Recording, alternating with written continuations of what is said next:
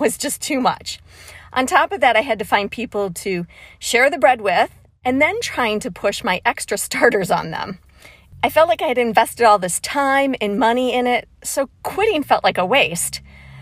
And what kind of Midwestern girl gives up on friendship bread?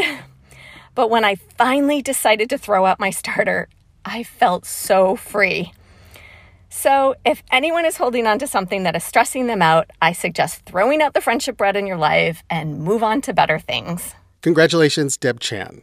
Professors, I think after each speech, we should bestow some sort of academic honor on our speakers. Uh, Deb Chan is on the dean's list. Well, I, I really love this story because I nurtured a sourdough starter for about two months and I made the world's worst bread. Actually, the worst. and there's no exaggerating. And I, I, I felt like I'd invested so much, I just had to keep going. And then I woke up and said, wait, sunk costs.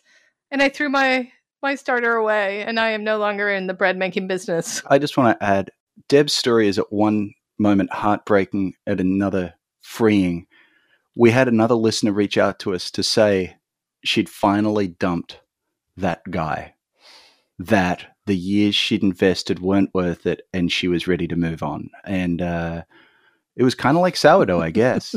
More work than sourdough, clearly. Yeah.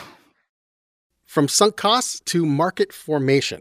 Our next speaker is from the UK, and after our class on how markets can create a bottom up solution to allocation problems, Eleanor Sherwin noticed something strange in her neighborhood. So I run several times a week, and I've actually been listening to the summer school on my runs. When the pandemic first escalated, I started avoiding my usual route.